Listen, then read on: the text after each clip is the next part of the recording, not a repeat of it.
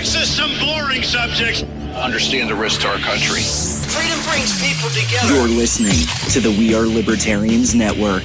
Learn more at wearelibertarians.com. Welcome to the program. My name is Chris Spangle. It is so great to have you here today, and we are going to be talking about Ukraine.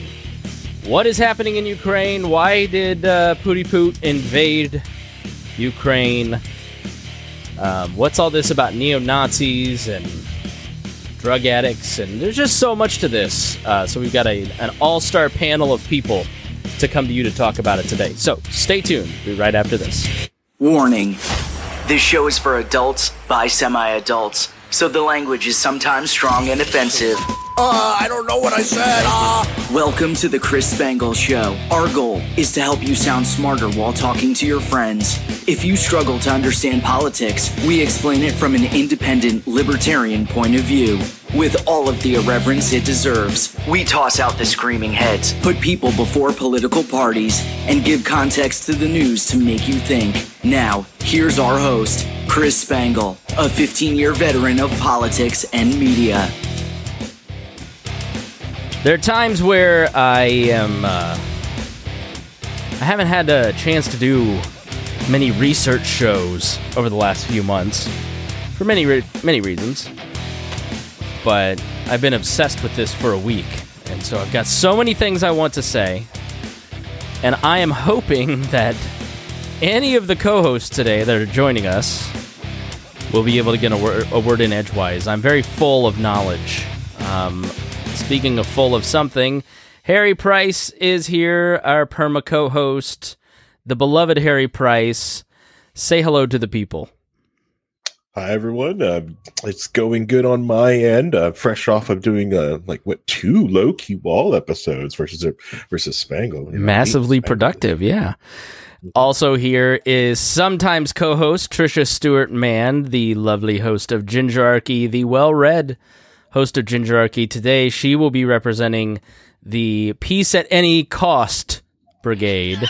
Uh, so what a strange statement. We're we're glad to have her her here. Uh, foreign policy is definitely her specialty and, and close to her heart.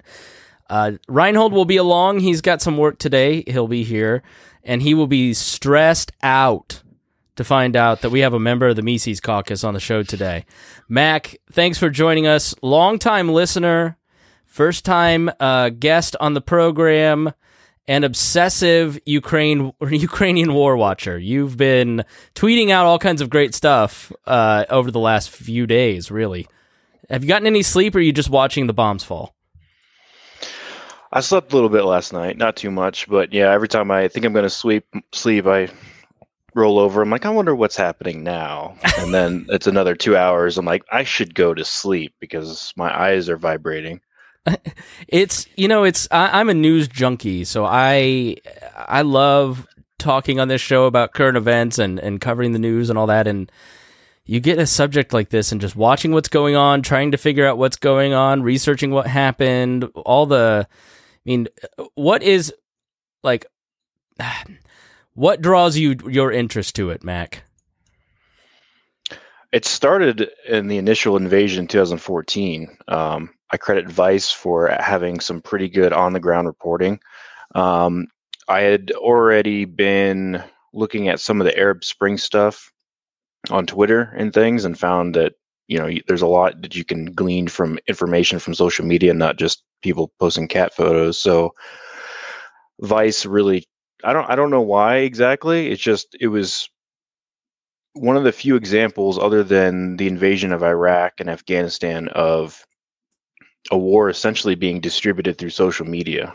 Um, and Vice had some really good reporting on that, and actually to the detriment of some some forces because Ukraine or um, sorry Russia kept trying to deny that they had anybody in Ukraine. Meanwhile, their soldiers are posting on Instagram and right. Russian social media with that. geotags and yeah.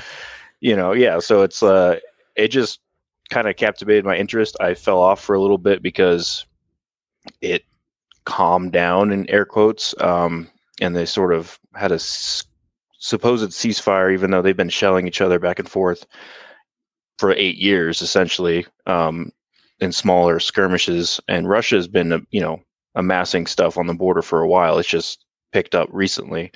Um, and I actually didn't think Russia was going to invade, to be honest. Um, Not many people did, and if they did, everybody thought that it was. So let me let me kind of break down for what's happening. But first, I want to thank our patrons.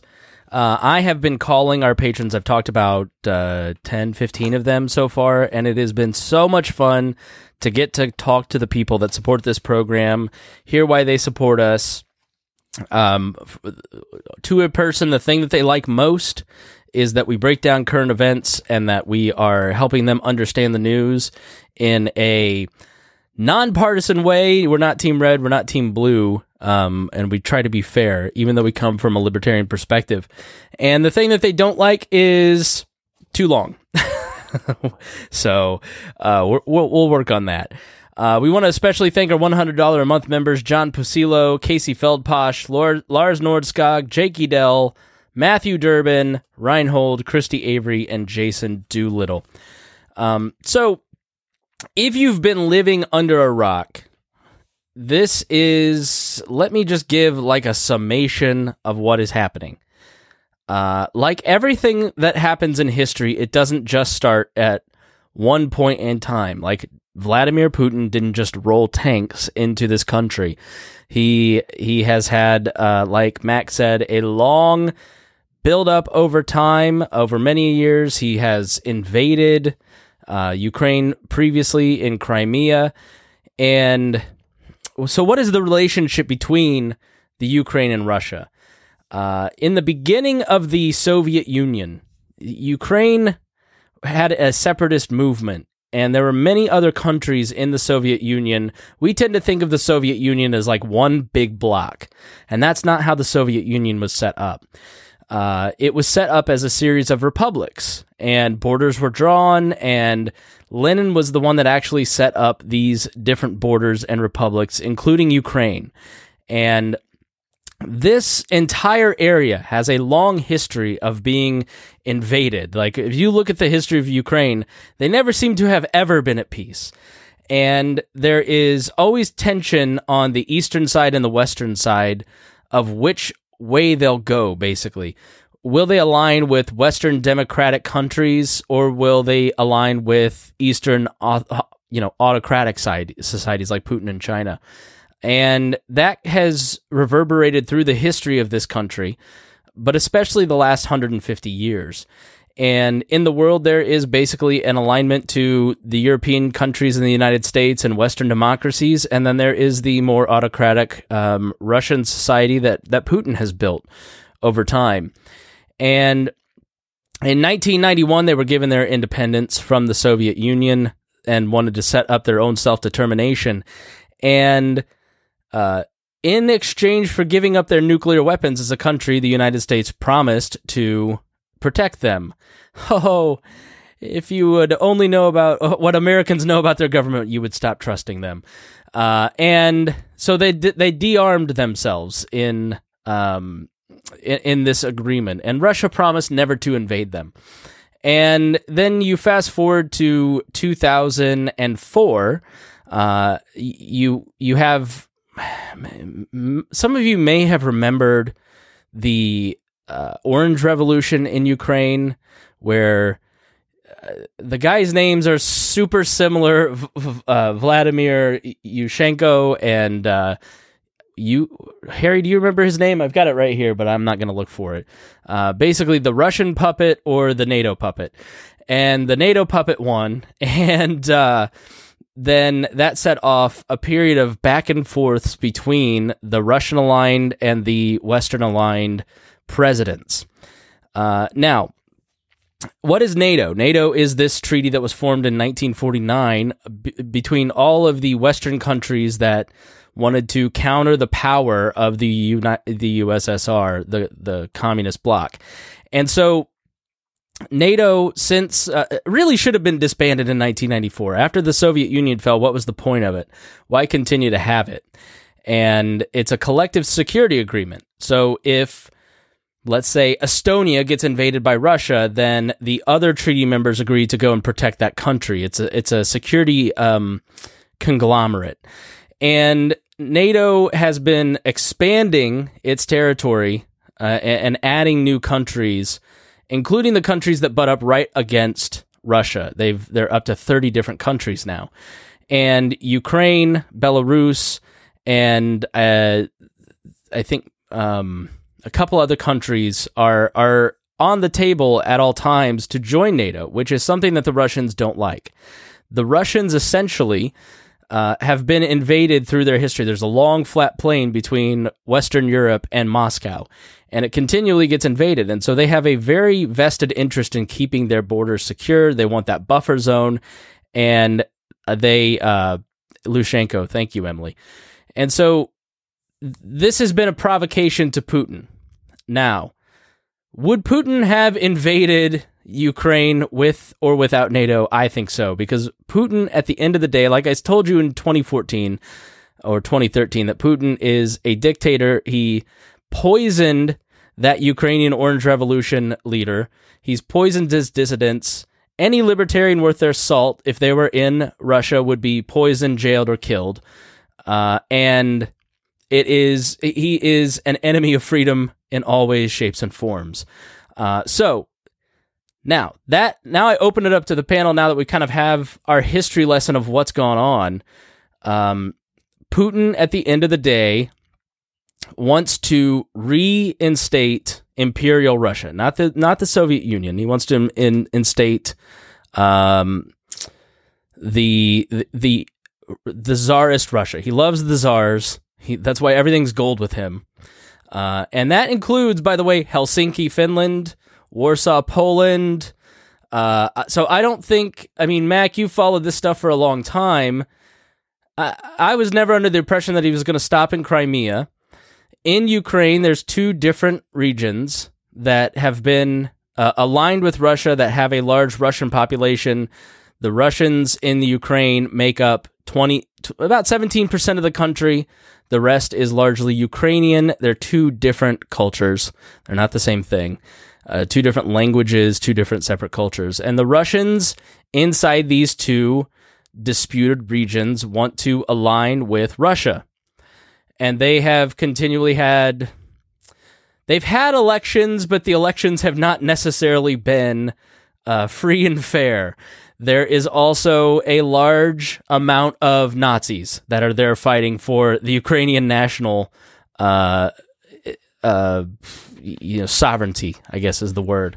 So, um, uh, uh, Mac, I mean, I have no question for you.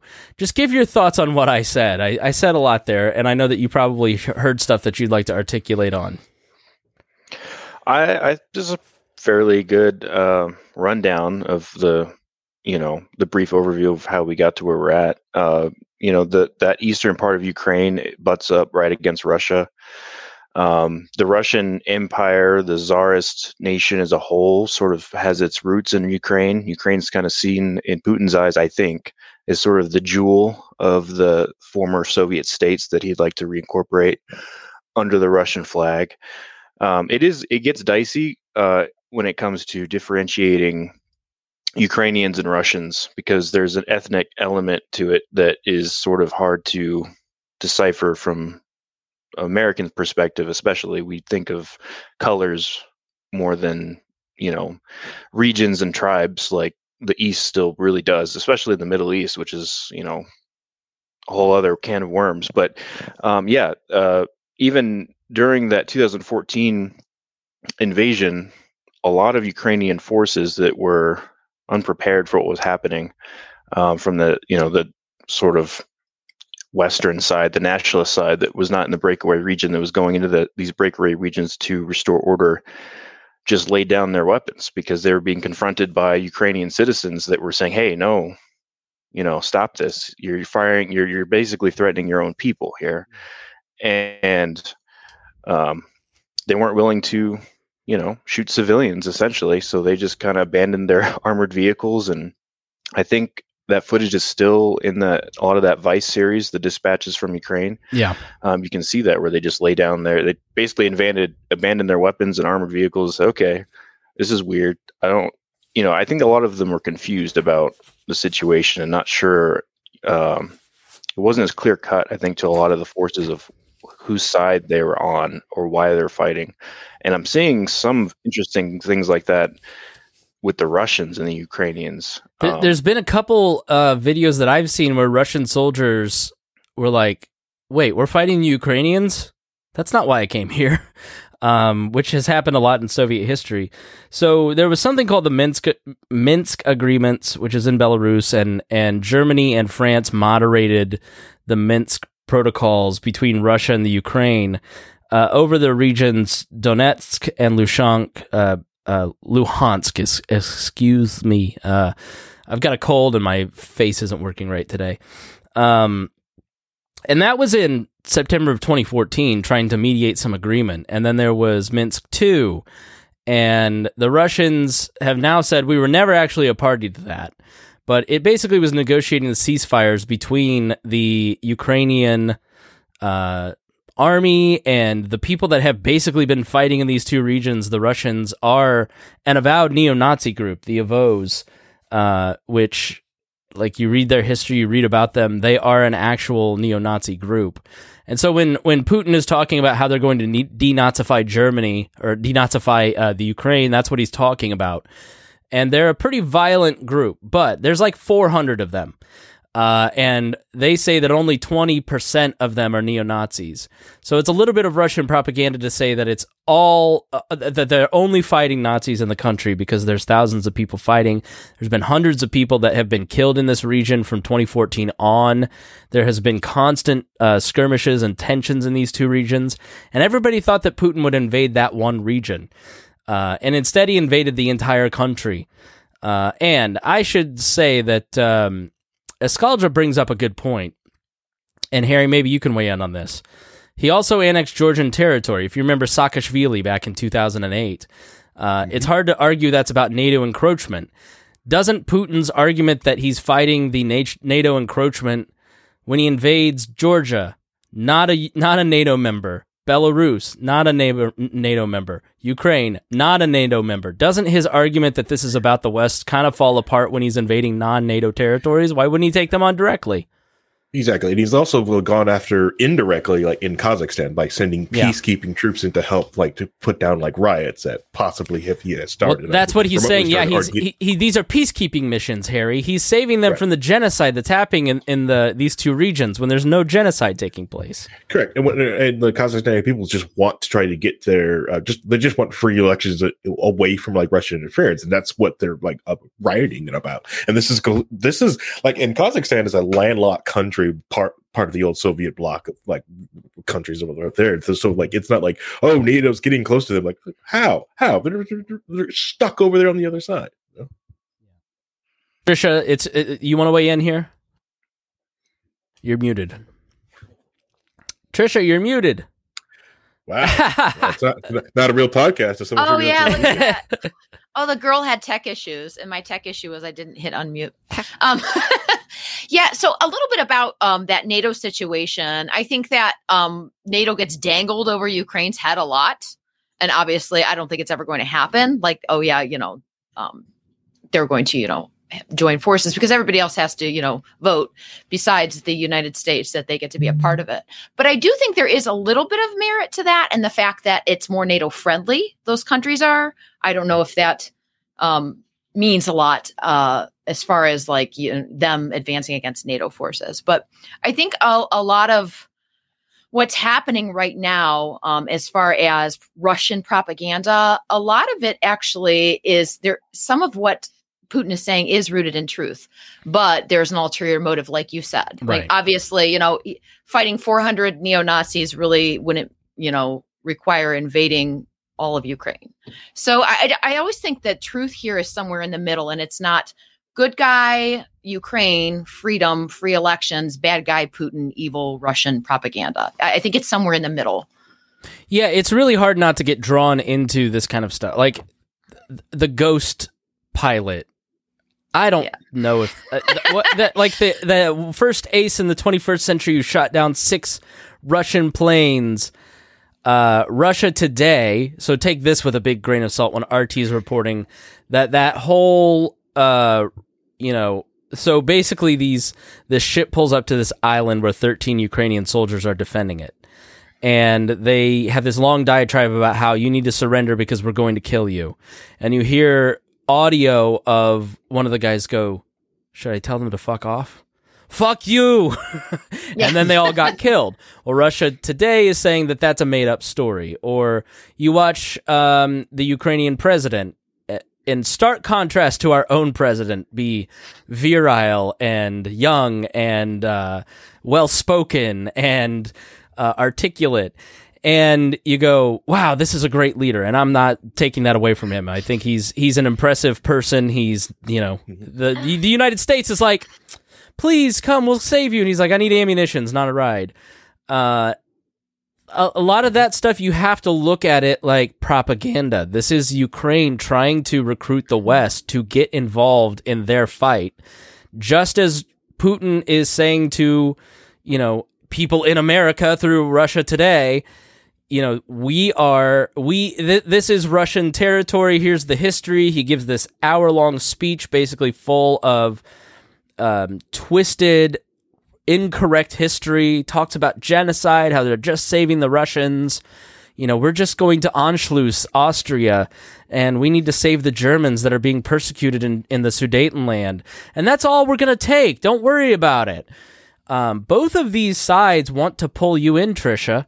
They want you to, in, in, and the United States wants you to take the Ukrainian side, including the media, because we have access to all of their media, and access to none of the Russian side uh, disclaimer: I do have some friends that actually work for RT, so I'm that crazy. I'm I'm that crazy lunatic. I, I Um, watched it the other night. I was like, "Well, this is backwards." well, no, you know what? So, so some of their stuff is good, just like anything. Yeah, you know. Yeah. The, the funny thing is, we, you know, watching, you know, this play out on a world stage, want good guys and bad guys, and that just doesn't exist in the world. Everybody's a little bit of both, some more than others, you know. Mhm. And obviously, aggression can be met with self defense. I believe in that. But um, as far as like the Putin speech, so I finally did get a chance to listen to it, and like not all of it was garbage. I think it was painted and portrayed as garbage. He talks a little bit about the history of Russia and the genocide that happened there and the fears of it and protecting their people. And I think that there's some truth to that. Now, is he using that to twist, you know, to chime up, you know, propaganda and and get people behind, you know, invading Ukraine? And invasion is a really strong word. Um, it's not a strong word in this case, Trisha. Um. Vladimir Okay. Putin is an evil human being that invaded I, a sovereign country. I don't disagree. I'm not. I'm not one of those people that's a Putin sympathizer, like at all. I'm not a fool. That We'll leave that to the as Mises kind of- caucus guy next. yeah, And yeah. I well, I was actually a strong car. I was actually going to defend Biden a little bit, so this Oh, might really get the Mises Caucus Right. guy. Dennis, where are you? I, I would say that one good thing that Biden did, and I think it's really important, uh, it was saying that we're not going to put boots on the ground. Uh, I Yeah. think that's really important, and that was a strong statement. And he should have said it. And we need to not give them weapons. He did talk about giving them a humanitarian support, and that's fine. Don't give them weapons and don't put boots on the ground. Should we allow the Ukrainian government to buy weapons from our weapons manufacturers? Nope. Okay. Mac, what do you think? I don't know. Well, that specifically, I say free market. You know, whatever. Whoever buys, you know, Full I- and, full ANCAP. And chi- Yeah, I mean, I- listen, so the child disclosure here, soldiers in Ukraine need as much ammunition as possible. I I am an anarchist. Number one, I, I am not going to speak for the whole Mises Caucus. oh, we're uh, just teasing you. I'm, I don't. uh, I just want to make sure that people listening, I am not a I'm not an ambassador. I actually wasn't even going to bring that up at all. But um, You're a very wanna kinda- reasonable person because you and I talk all the time. You're friends. You're willing to associate yourself with us. Uh, you, Yeah. You're going to be canceled for this, but oh, I'm, I'm Mac is a great guy, and I've known Mac forever. And uh, I'm he's been on the show. I think actually once before.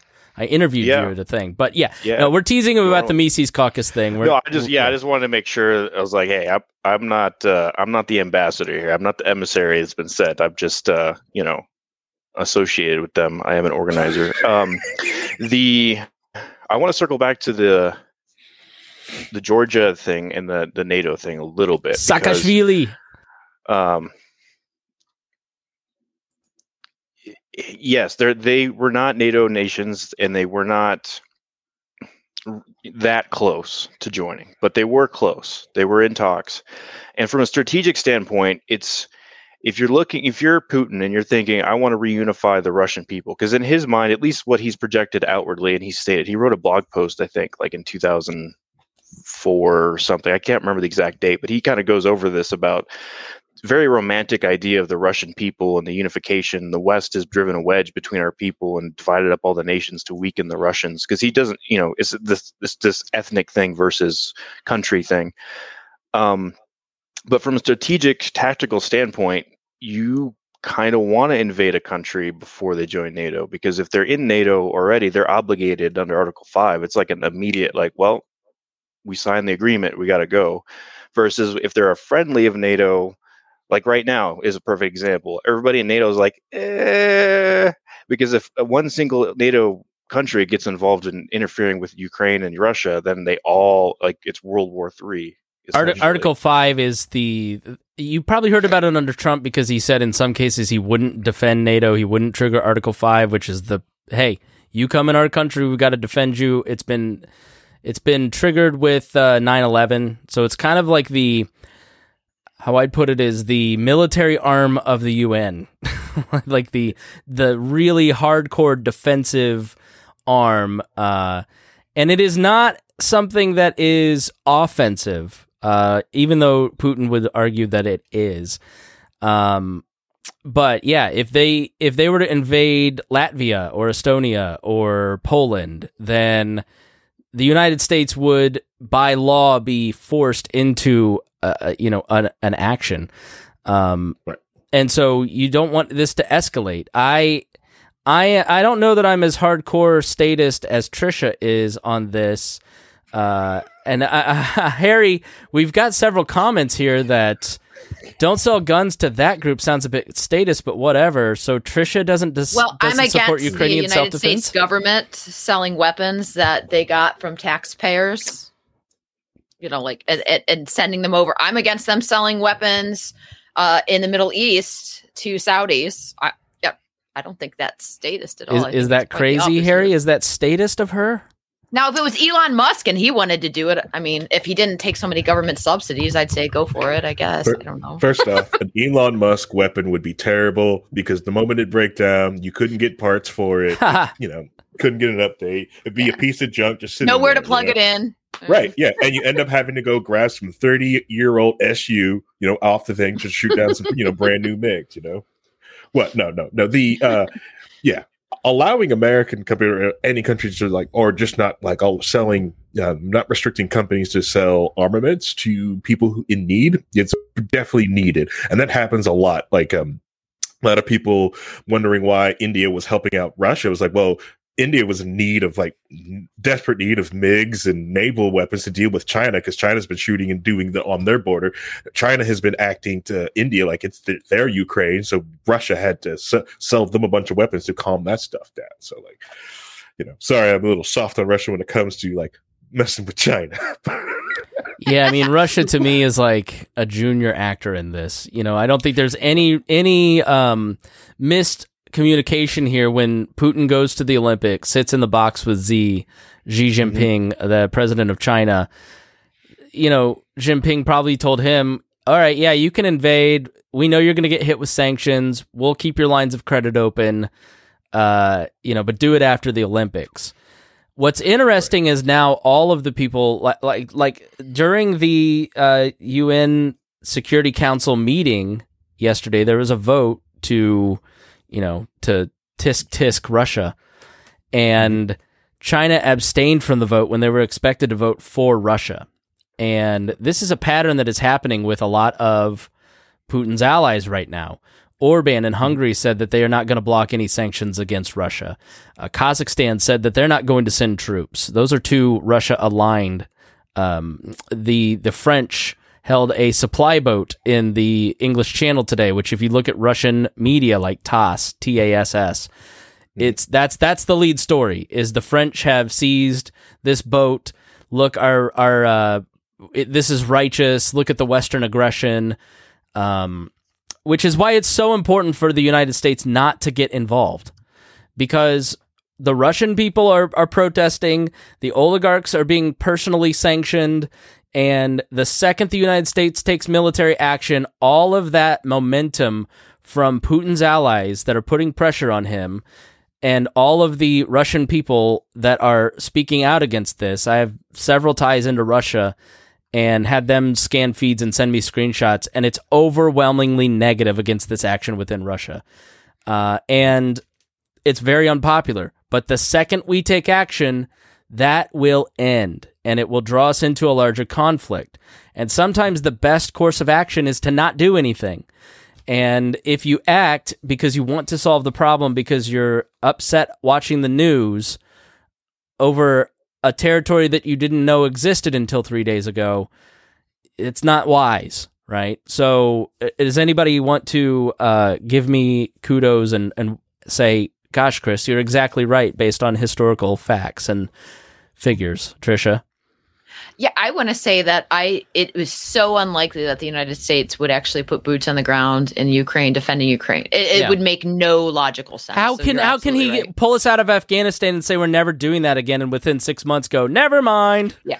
And it's just a war that wouldn't really be won. Not that not that we don't do those, Right. but it, I think on on a lot of fronts, um, it, it's it's not like going to war in the Middle East where the information doesn't get out the same way. Right. Um, these are developed countries, and Russia has a lot of resources where you can, you know, you can do what you want to a couple poor Middle Eastern company or countries when you've got Saudis behind you. It wouldn't be the same thing there. It would just, I, I don't think it's going to happen.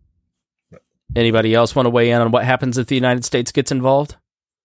Well, you were also really right. Gary? It's the uh, you you're forcing like the way you, China does. If China voted to go with Russia, they will end up like losing a little bit of face on this one. And then it's very Xi Jinping is on very rocky ground, anyways, trying to become dictator for life in China. Anyways, you know he's trying to gather votes ins- inside of China, so he's fighting that battle there. And if it lose face again inside of China because they backed Russia and they don't end up winning on that or on that first one on the world stage, well, you know, like everyone thinks like like China's like some like mo- um, this like communist Chinese party, but no, there's fractions that are happening in there, and Xi just can't afford to you know go along with him right there at that point. Mac? Yeah, and this is complete talking out of my butt, but I think it's a kind of a win-win for China with with Russia. They're not outwardly supporting them. They're not outwardly rebuffing them either to a certain Mhm. degree. I think if Russia succeeds, they have a ally that is now bolstered in their strength a little bit. They they'll be pretty weak financially for a while, uh, but they will have basically in lockstep another country that they can say, look, look what they just did. You know, like but right now Russia is and I have a theory about what's going on. We can maybe touch on it later about what's actually going on on the ground, but Russia's faltering a little bit, and I think that's worrying the allies where they're saying, mm, Russia Yeah. might lose this, and we don't know if we want to throw our hat in the ring with them right now. Well, China also is watching the West's resolve and NATO's resolve in regards to an invasion of Taiwan. Because if the world doesn't stand up and, and doesn't fulfill its promises, aka the United States, for guaranteed security, then he takes Taiwan instantly. But yeah, the Russians, uh, Mac, I'm watching some of this stuff in Telegram channels and on Twitter, like you. I don't know how much you know Reinhold is joining us and Harry and Trisha, like how much you're watching. I'm wildly surprised at how janky the Russian military equipment looks, how poorly they're doing. The Ukrainian government, which you have to take with a big grain of salt, says that 2,000 soldiers have been killed and all this equipment has been destroyed, uh, which America lost 2,500 soldiers in Afghanistan over 20 years. So 2,000 soldiers in an action like this in three days is a lot, if that is a true number. Um, so I'm surprised at how like kind of anemic they are. Uh, well, yeah, well, okay. Go ahead, Reinhold. don't mind. Um, Part of the reason why they're seeming anemic is because they don't have the, the people the the the people who are fighting the the the armies the the actual boots on the ground. They're not like committed to this. This isn't Yeah. like the, the you know the Ukrainians are defending their home. They're defending their people, their neighbors, their lives, and they're fighting. They're going to fight to the death. Yeah. Whereas Rush, the Russian guys are just coming in. They're like, we don't really want to be here. We don't think this is right. You know, most of them probably aren't agreeing with us.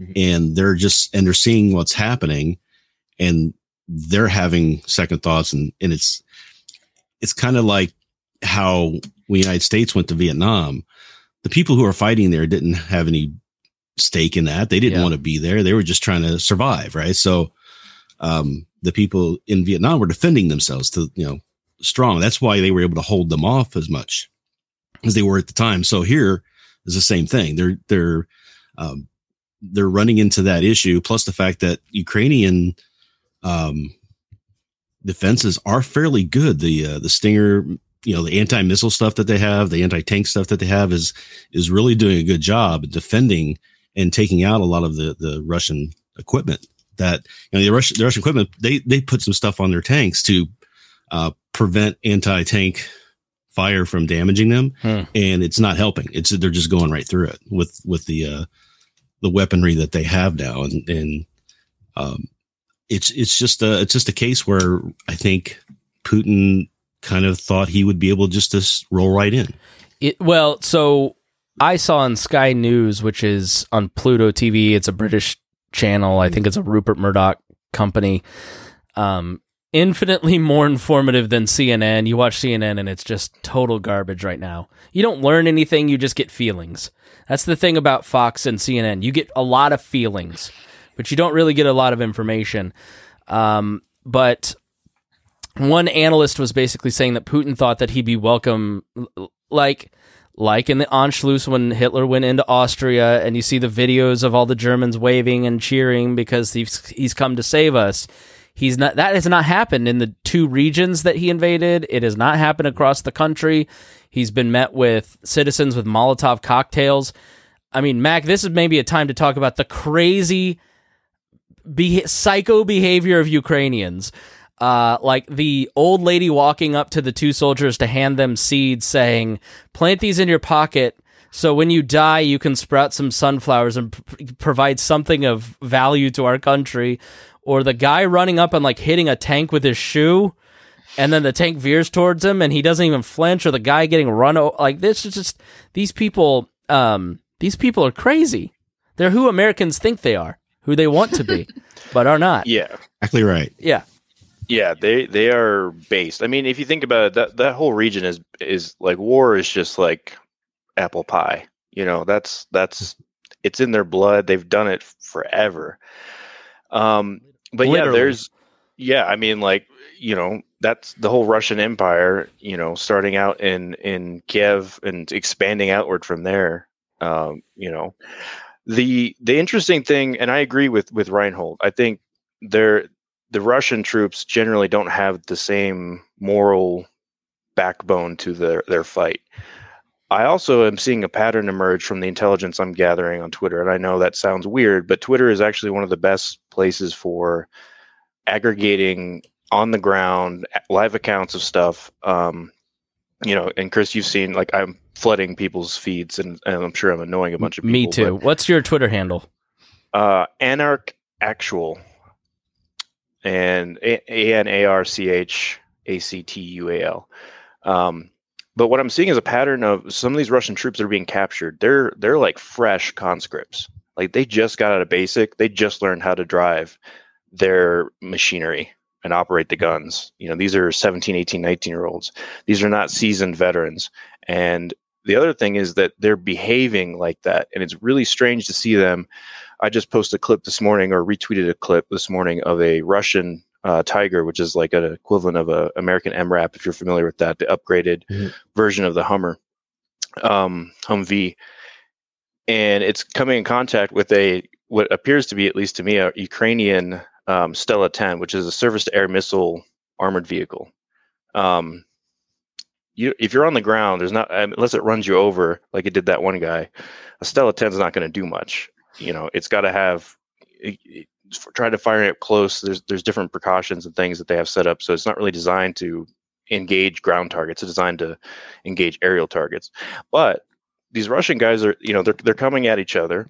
The, Russian guys are going up, and then they stop and they start reversing. They're like, oh crap, oh crap, oh crap. It's like, you know, you're so untrained or inexperienced, you don't realize that can't do anything to you. I mean, yeah, okay, back away and go away, but it's not gonna. it can't cause any damage. So they just open fire with their 50 cal or whatever they have um, mounted on that Tiger. And it, of course, it's an armored vehicle, so it didn't really do anything. And the Ukrainian uh, Strela 10 just goes right past it. Um, and then Brody in western Ukraine, about 103 kilometers northeast of uh, Lviv or Lvov. Um, some random uh, Russian troops tried an assault there, where it's like they're way behind enemy lines. They had no support, and they just got wiped out and chased into the trees by Ukrainian helicopters and a bunch of Ukrainian soldiers out there. So they're doing a lot, and then uh, then of course the tanks are running out of gas. You know that video, of that guy going up to the tank that's broken down on the highway. He's like, "Oh, what's going on?" The Russians like, "Oh, we ran out of gas." He's like, "Oh, I get to help tow you back to Russia if you want." You know. yeah, there's like- like, 200 miles of interstate between Belarus and Kiev, and the the Ukrainian military is being successful in blocking a lot of these routes and cutting off supplies and starting to starve out some Russian soldiers. But they're also taking a heavy beating in Kiev, um, and I would I would be surprised. The way that a lot of this stuff works, a lot of times, is you get the initial contact. It gets, you know, you get the Ukrainians. The Russians made a mistake in not taking out U- Ukrainian. Like they are the second largest military. They could have sent rockets into every air and naval installation in the country, bombed every single one of those, and then gone in. And that was what everybody expected if it was going to be a full scale invasion like this. And instead, they didn't do that. And so now they're taking heavy losses. And, but Russia has 900,000 troops that they can call up. They have 1,300 tanks. They have a, a, an infinitely larger military than the Ukraine that they can bring in. And if this continues, if this goes on, if there's not a peace agreement in the next week or two, then Russia can send in those, those Chechen troops, which are, are going in for peacekeeping uh, and are known for being brutal. Uh, they can send in more military, more tanks, especially if Putin starts to be perceived in the world as if he's losing. Um, he is like five foot four. He he has little man syndrome. He's not going to tolerate that. Uh, and he's he's gambling it all on this. So if he looks like he's losing, it may start to to amp up. I would bet that Kiev is, it's being surrounded. It's uh, on three fronts right now. Another big offensive tonight. They probably take the city in the next day or two. They find. I mean, this is my speculation as as to what is going to happen in the coming weeks. They find uh, Zelensky. They kill him. They throw the country into political chaos. They lock down the country as a result, lock down the borders, which is why everybody's fleeing, lock down the Ukrainian media, stop all of the video from leaving Ukraine. They've shut down in their own country access to Facebook in Russia. Uh, I, I went to look at some Putin speeches today, and their website for the Kremlin was down. And so you're going to have, Harry, I think, a country that's in political chaos and a puppet government instituted. He's already got some successors picked out that he wants as as president, and that'll probably happen pretty quick. Exactly. And you could see the steps made by Putin, like, uh, going back and because hindsight is 2020.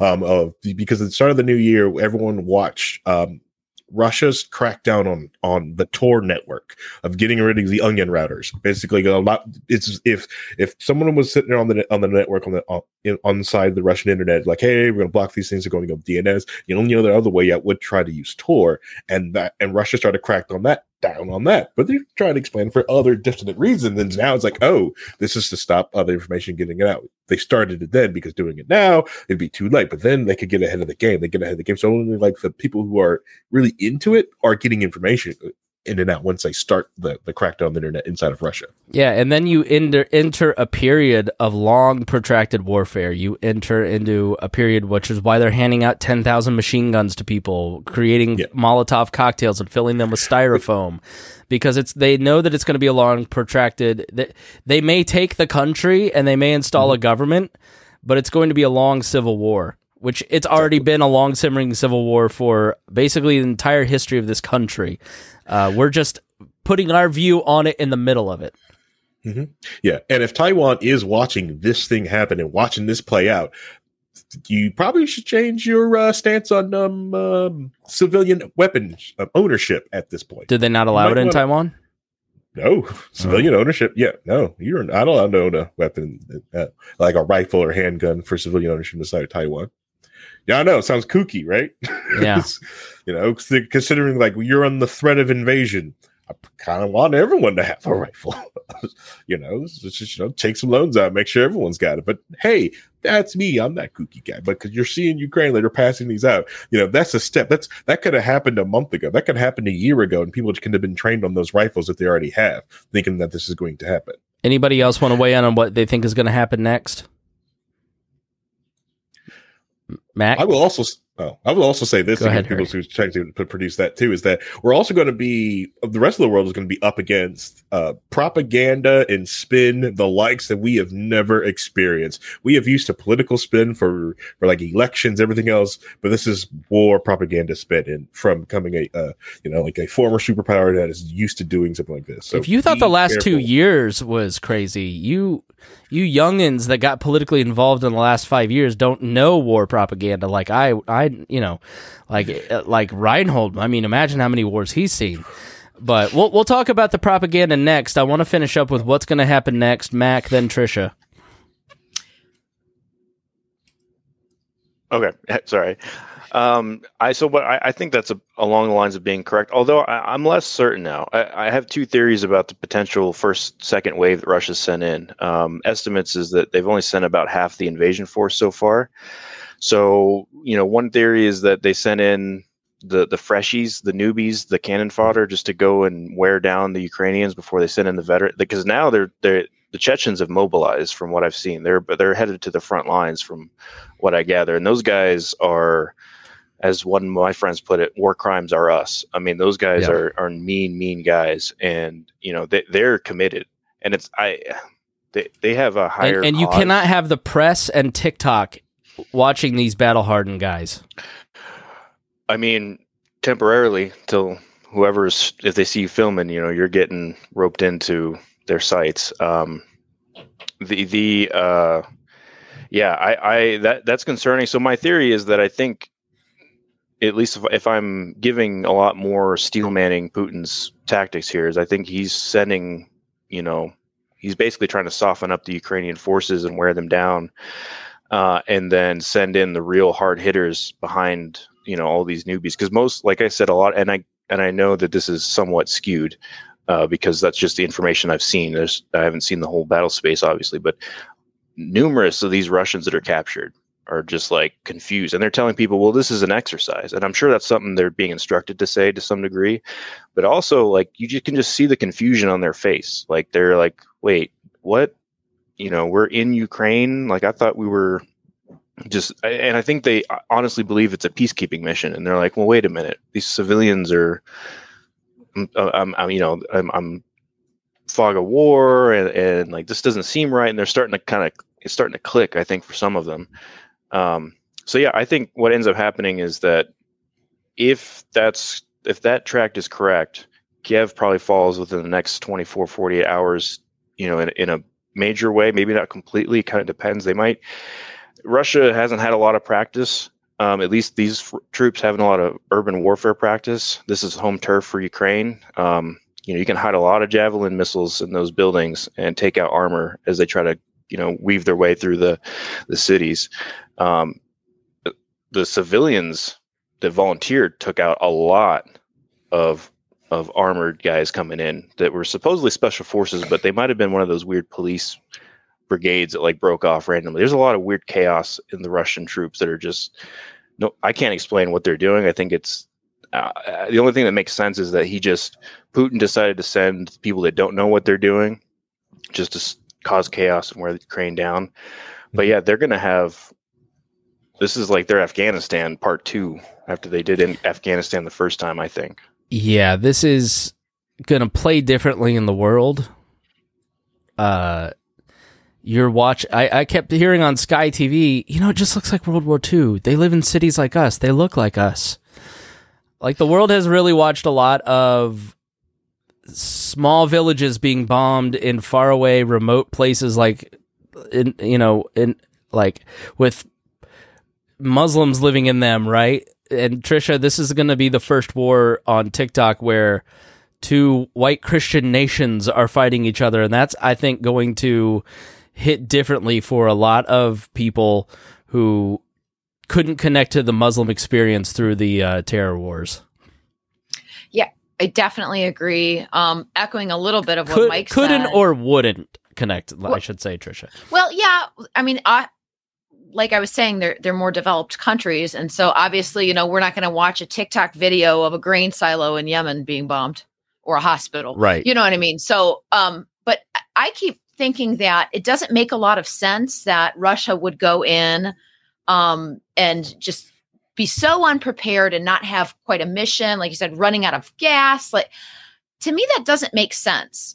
Um, and there has to be an explanation behind it. And I hadn't heard um, what Mike had said about some soldiers saying, "Oh, this is a training exercise," which obviously, you know, they could be coached to say that, but it seems like it's disorganized for a reason.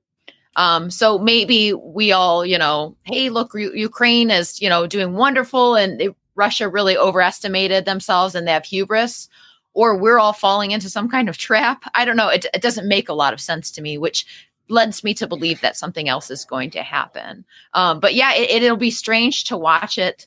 Uh, you know, even when we went through the Iraq war and Afghanistan, we really didn't have the same social media that we have now, um, at least at the beginning of the war. Yeah. Um, you know, developed over 20 years. But uh, I, I think it'll be interesting and to watch people identify with people more and see their reactions, which actually makes me really sad. Which you should about. then, and I bring this up because you should and then impose those emotions on people in Yemen. yeah, because they're going through the literally same their thing. children are dying because they're they're they have diarrhea. They're dying of diarrhea because there's no clean water and it's a very mm-hmm. curable thing, you know.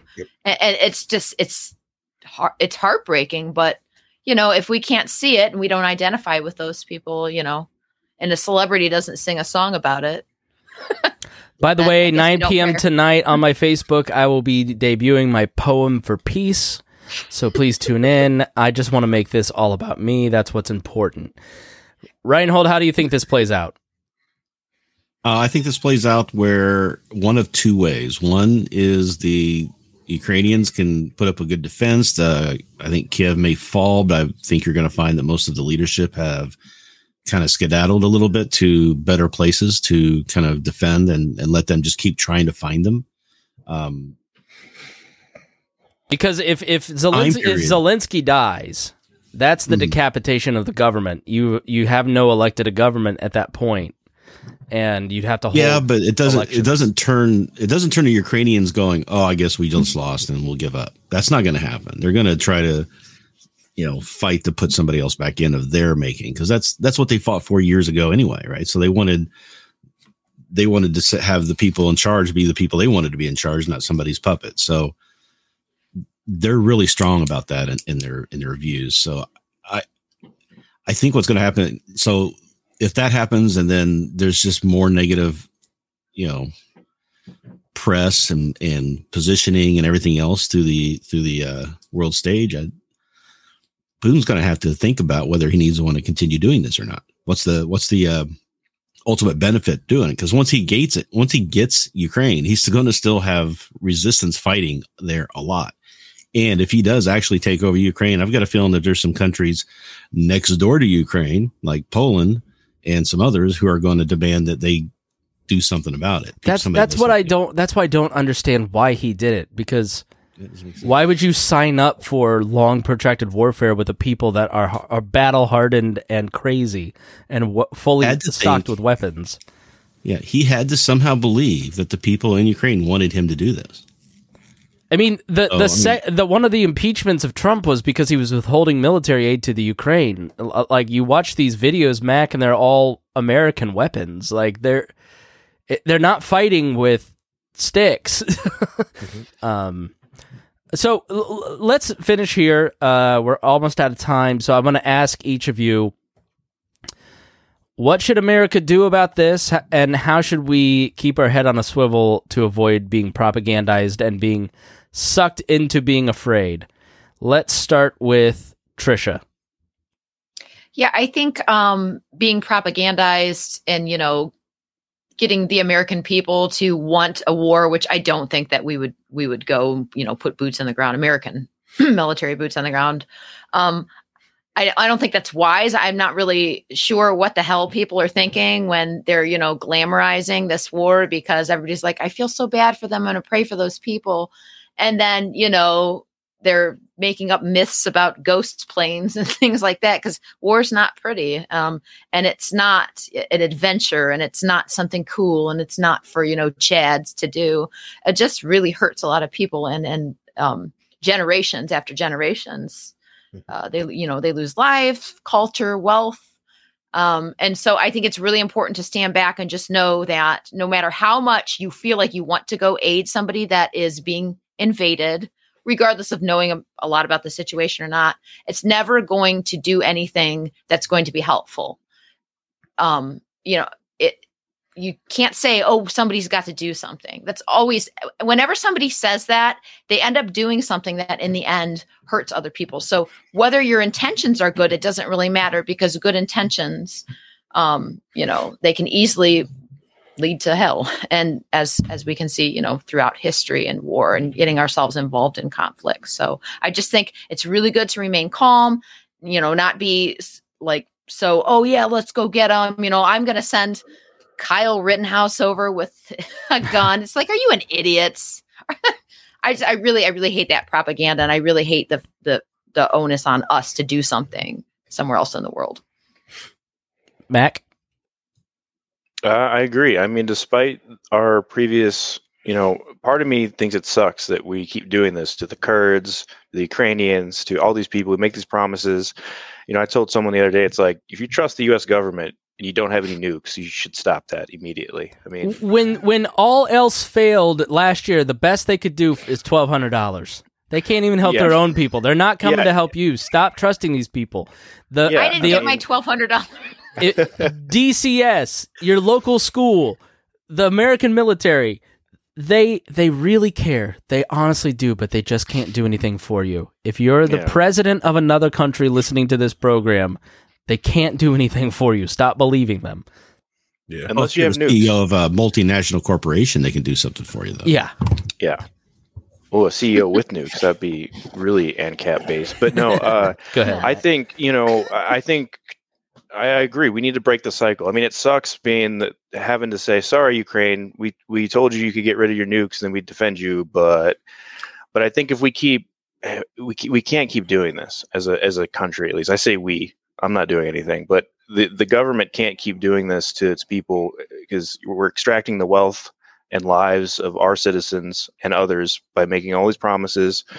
You know, we tell Libya we're cool, and then it's like actually, uh, we're gonna we're gonna we're not so cool anymore. We don't like you anymore. I know we used your black sites to, uh, you know, take people out and and and and torture them, um, but yeah, I think you know the the pure ANCAP libertarian whatever it means is like we we need to not even and I I agree. So w- what Trisha said earlier, I I don't think that the U.S. government should be supplying any arms. If Ukraine wants to buy them from Boeing or Raytheon themselves, I think whatever. Like we shouldn't block that. But yeah, as far as spending taxpayer money, and of course they're heavily subsidized, so it's like you can't untangle this whole wide world's a big entangled mess of of BS. But yeah, I I say, you know, bring our folks home. Let's maybe worry about our own stuff for a little while, and and and you know, if we have to, if we're going to be spending all this money, I'd rather spend it on our defense. I don't think, you know, Russia's proving right now that they would be cuckoo to try to do a land invasion to the United States because that's I mean they're they're invading a, a country about the size of California in both population and landmass with like a tiny fraction of California's GDP and Having know, trouble. having some issues. Um, so uh, you know, U.S. needs to.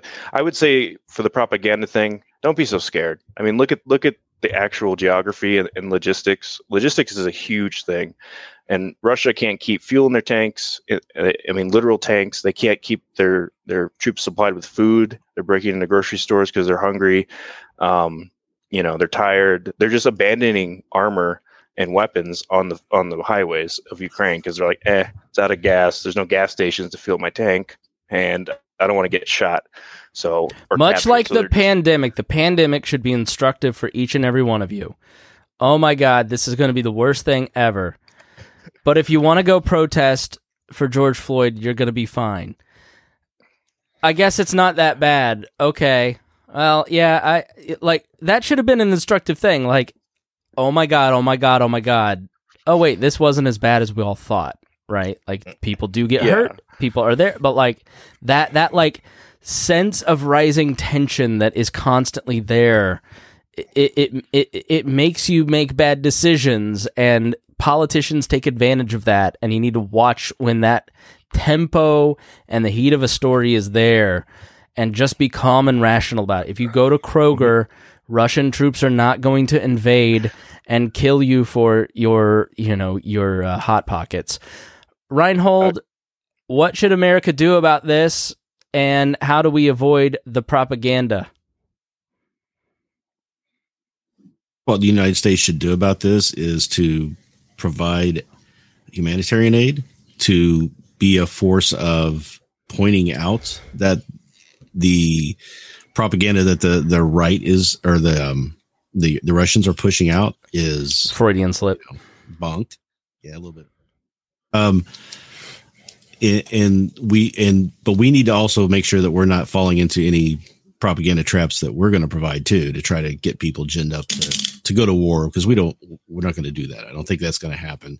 I don't think it's the best thing for the environment for for Ukraine is for us to have United States troops in there because then they're not defending their own country. Uh, Outside people are coming in and fighting in their lands.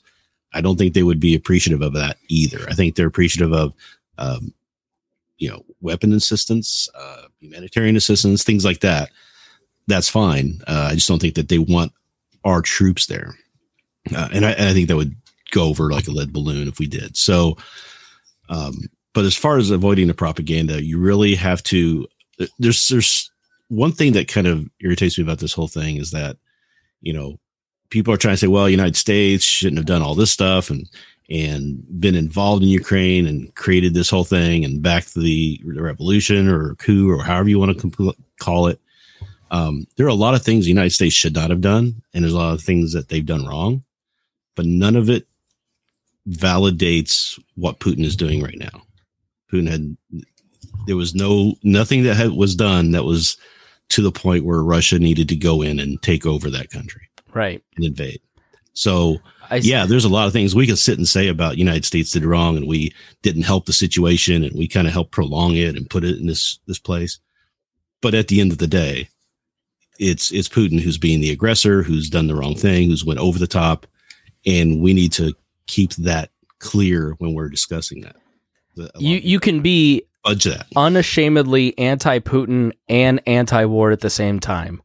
Like we don't uh, like I don't know. Uh, I'll I'll I'll address that later. Harry, what should America do, and how do you stay uh, 100?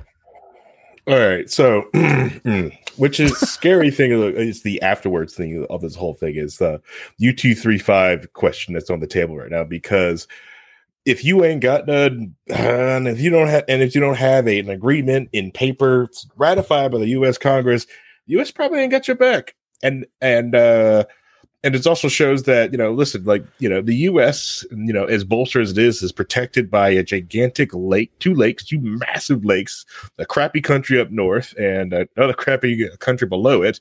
So it's really hard to get troops to it you know it's you know and it shows how hard it is to move troops. And that's why the idea of china invading taiwan is just like well you know you could send some planes over there but you've got to get people over that awful strait of water you know good luck doing that uh, once again, thanks for the bits, Jack.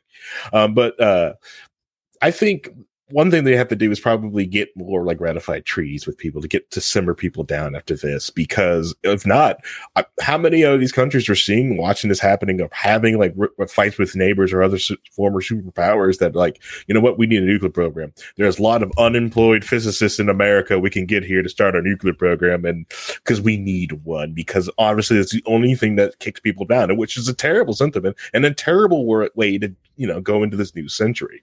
Um, it's aw- awful. I hate this aspect of this whole you know the the idea of it. I um, hopefully um, the United States also stay out of a land war in Europe. You know, it's uh, it's hopefully that they also don't bolster up any other countries that are NATO allies that's like, hey, you know, you know what, we've got this. Just go ahead and do this because the rope a dope punch of Russia, the idea of sending in your newbies to get Ukrainians to one wear them out see what they have, get them to use what they, you know, the best things they have, wear them out, get them low on ammo, and then bring that that jab punch back and see if they will stretch because they're not, you know, they're fighting their military and some civilians. They'll get out of position and out of their holes where they're stronger.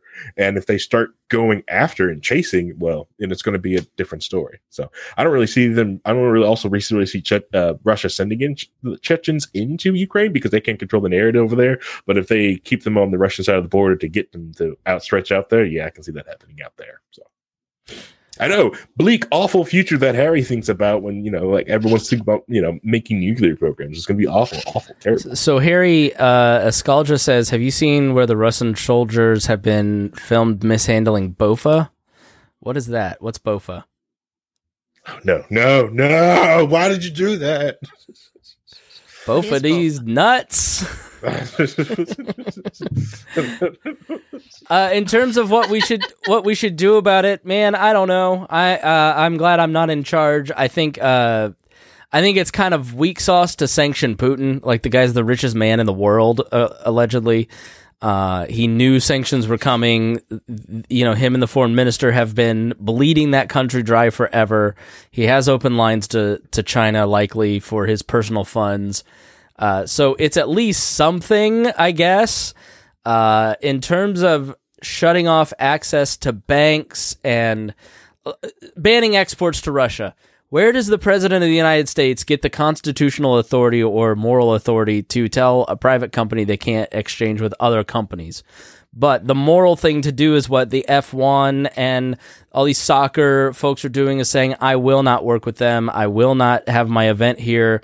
I'm cutting ties. I'm cutting personal ties. Uh, that's certainly something to do in terms of cutting them out of Swift. Swift is the, the, the language of banking transactions. It's, it's like the, the code that makes my bank talk to Harry's bank. So cutting Russians out of Swift means not being able to Venmo them 20 bucks.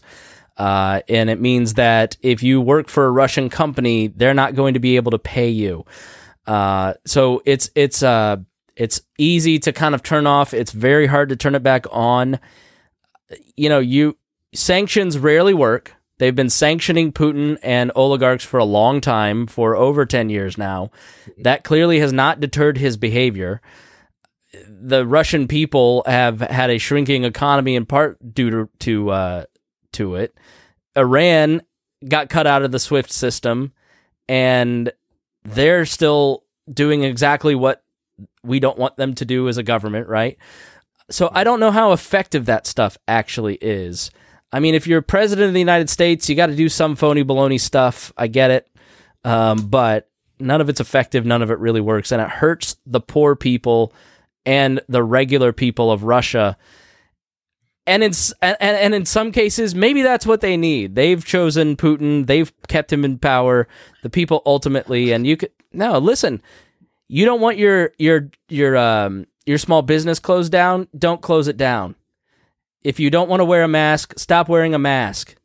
I've said this from the beginning of the pandemic. We are in charge of our government. The people rule they they govern by tacit consent, and the more that you give people consent to to rule over you, what are you laughing at, Trisha? It's the truth. If you're Russian, go fuck Putin you up. think those people honestly have fair elections, or that anything there is not completely controlled by the state under threat of force?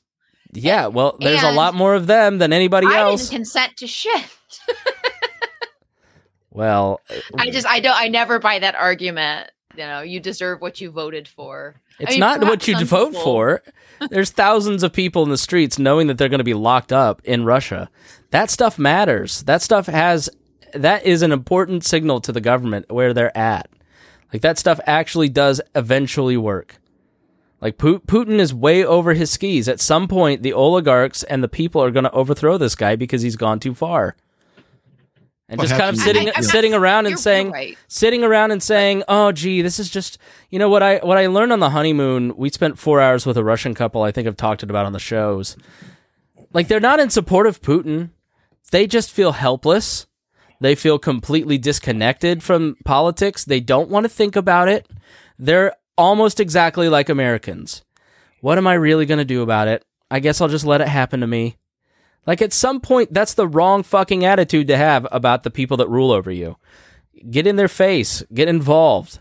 Um, they can't get away with it if we all do that thing.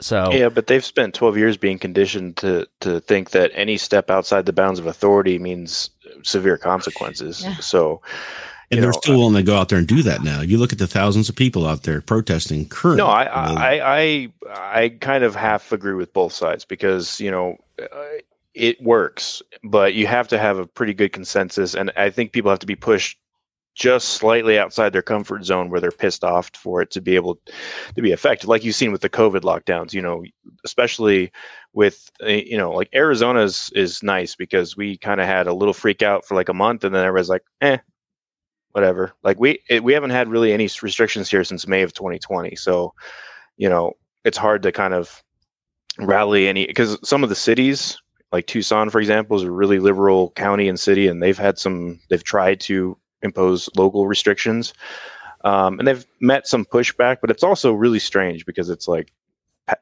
patchwork, you know. But I, I I agree with what you're saying, Chris, that it's at some point I think it needs to be pushed back on. But I also think Trisha's right. It's like you it's really hard to do. I mean, look at look at North Korea.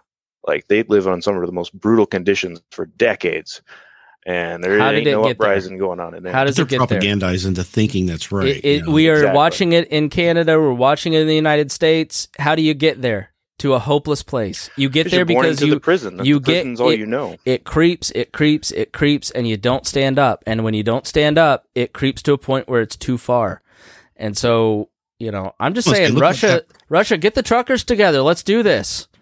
Um, so Yeah, you can't comply yourself out of a tyrant and also try to compare Russia to North Korea is not the same. No, North Korea for is sure. completely different. Like that is that's apples to like No, I'm not disease, trying to make a comparison to that. I'm just saying that's the extreme example of you're you're literally born as a child into a prison, and that's all you know. Right. All you know is the cell walls, the literature that's given to you, your little poster.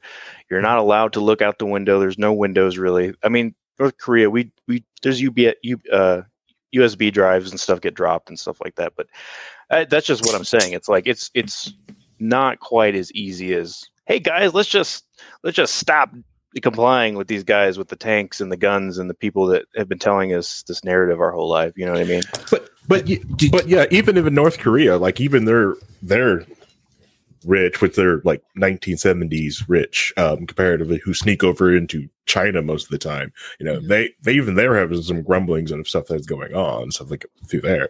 Uh it's just like, you know, they have like I said, it's a completely different like a barrel of oranges like with this one because it's it's a almost a different world at that point because they are so far behind everything else or everyone else around them Well, even in that whole area The, the Ukrainian people have consistently overthrown their government through the tactics of Gene Sharp, who I've talked about on the show, through nonviolent action, uh, and and it works. So, and I want to say to Besanova, who is a Russian who's watching on YouTube right now, we don't think about politics. We do get involved. It just doesn't work out yet. The word "yet" was the best part of that statement, and I want to make it clear. I love the Russian people. I've met many great Russians. I love Ukrainians. Uh, we are not at war with any of you. We want you to be happy, peaceful, pros- prosperous. We're sorry for your government being oppressive to you. Uh, we we hate it here in in our case as well. Um, I will say on a personal note, this has taken on something uh, a new layer of watching the news. I, I've always loved foreign policy. It's what made me a libertarian. Uh, this past summer, we had uh, four Ukrainian orphans come and stay with my in laws, uh, 8 to 13, 14. and came back for Christmas. And uh, they're four of the loveliest kids. They're uh, like Ukrainians. They, they they basically they just beat the hell out of each other. Uh, they have the demeanor of like a Korean War vet working at an Ace Hardware. They they are like tough kids, and I know they're really scared right now. Um, they're they're uh, I'm not going to tell you where they're at. You know, they're we have intermittent conversation with them right now. They're in an orphanage that has been drained um, because people are fleeing the country and we may be in a position soon to to get those kids out. And i may come to this audience and ask you to donate to help make that happen. We have been reagan and i have been talking for months about adopting them but we're just in a position where we can't we can't do that. We're, we're newlyweds.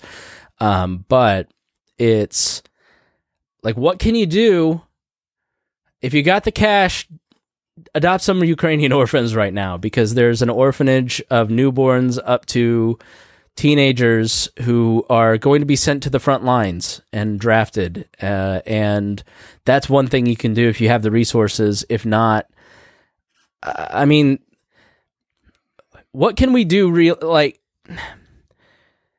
in the face of the violent state, what can you do?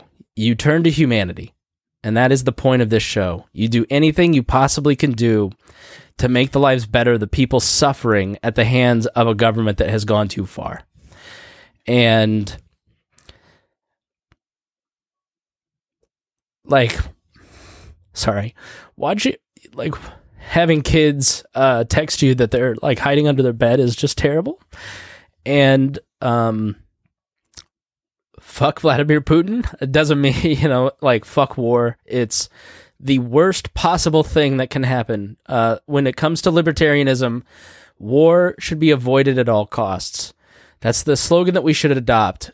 Lee Wrights' message from 2012 I'm not at war with you. I'm not at war with uh, a Russian. I'm not at war with, uh, you know, a liberal. I'm not at war with a conservative. Uh, Reinhold is not at war with Mises Caucus Mac over here. Like we're not at war with each other. And if you continually adopt the psychology of I am not at war with you, uh, in the great words of Lee Wrights, this world becomes more peaceful because then you find new means instead of turning to force to make change. So keep keep those kids in your prayers. Um, thank you for listening to the Chris Spangle Show. Thank you for joining us and. Uh, we just appreciate everybody that supports us. If you got something out of the show, please share it with your friends. Hopefully, you learned something. And thank you uh, to Mac, Trisha, and Reinhold and Harry for being with us. Thanks for joining us here on the Chris Spangle Show this week.